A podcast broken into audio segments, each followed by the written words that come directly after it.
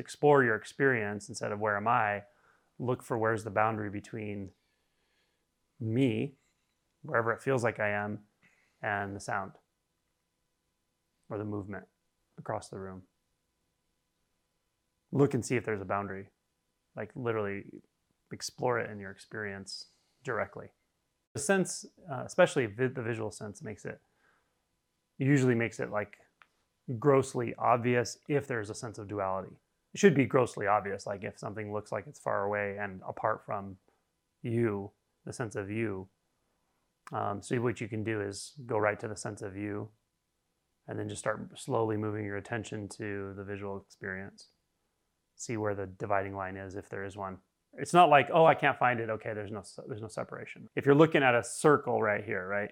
Mm-hmm. Let's say you don't, you, you know, you can look over here and guess the relative size of a circle based on what you're comparing it to. Like you know about how far away I am, you know what the size of a dog, the size of a person. Mm-hmm. But if there weren't people and dogs over here, like if you just if it was just space and you really didn't know how far things were and so forth, a circle that looks this big could be, you know, a mile across, a mile away from you, or it could be a, a foot across, um, 10 feet away. But the fact that you're seeing the visual data, which is just a circle, wh- how are you extrapolating its size and distance?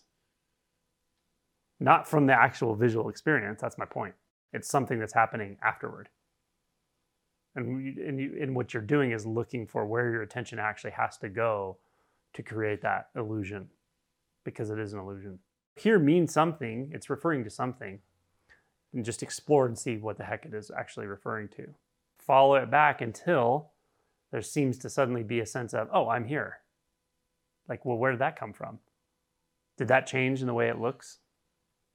When did I, I am here uh, suddenly occur as an occur? It's an occurrence, not a not an actual experience. Go only to the scene and see if all that information is actually there or not. Experientially, though. And if it's not there, what the heck is it? What is it that's saying here and there? And how can it apply to the scene when you can't find it in the scene? Because in the scene, there's only the scene, right? So, how do you even know there and here exists at all? Could be calling it something else. Like if your sense was hooked up differently, maybe you had sonar or something. I don't know. It, it could look very different somehow.